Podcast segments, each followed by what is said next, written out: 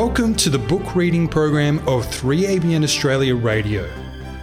Does your faith need a boost? Do you think that miracles only happened in Bible times? Think again. Compiled by Remnant Publications, the book Get Ready for a Miracle recounts true stories that prove that when we step out in faith, God displays His power in undeniable ways. Here is our reader, Sandra Ashton. This story is entitled Two Answered Prayers. Matthew chapter 25, verse 35 to 36 says, For I was hungry, and you gave me food. I was thirsty, and you gave me drink. I was a stranger, and you took me in. I was naked, and you clothed me.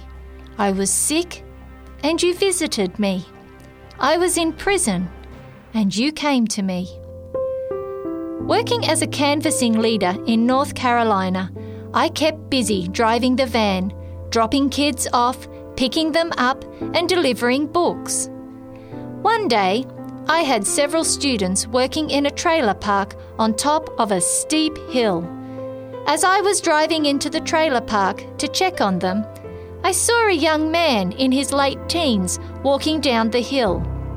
He looked like he was struggling, kind of lost. When I see people like that, I love to help and encourage them. So I started praying, God, please, I want to be able to meet this person and talk to him. Since I was leading, I didn't really expect to meet him, so I added, If not, please give one of the canvassers a chance to talk to him. About half an hour later, I was driving out of the trailer park, going down that hill, and I saw him on his way up the hill.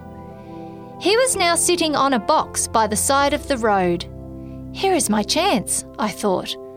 I parked the van on the side of the road and pulled some glow tracts out of my purse. One of them said, Where is God when I'm hurting? Perfect, I thought. I got out and walked over to the young man.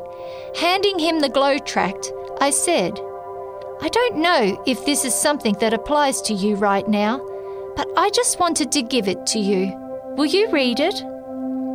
He looked at the tract and read the title Where is God When I'm Hurting? He looked back at me and said, Honestly, I don't know. I could tell that he had questions swirling in his mind. Are you waiting for somebody? I asked. Well, he said, motioning to the box.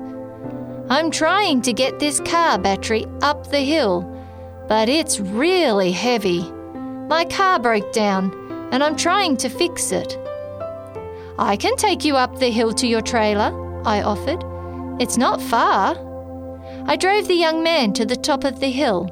As he was getting out, I began digging in the back of the van, trying to find a happiness digest.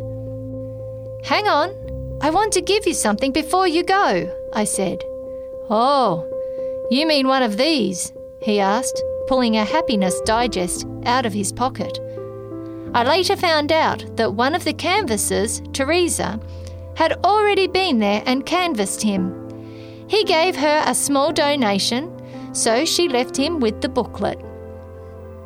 Teresa told me that the young man's name was Sam, that he didn't really read the Bible, and that he lived an unhappy life.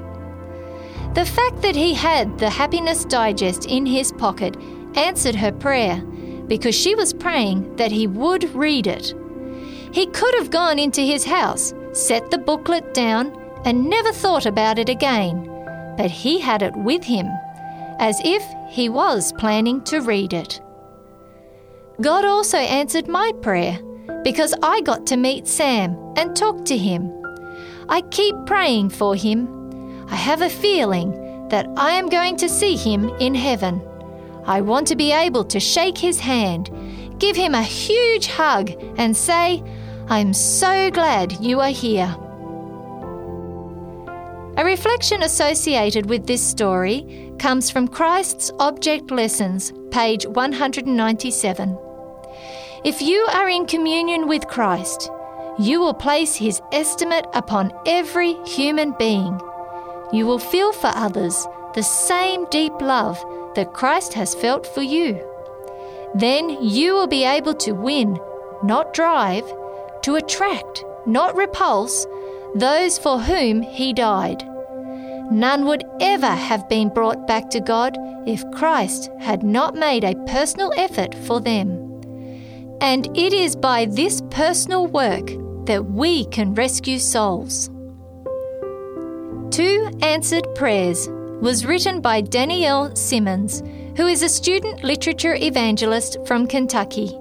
She is a junior at Ouachita Hills College in Amity, Arkansas, and is considering a career in elementary or secondary education.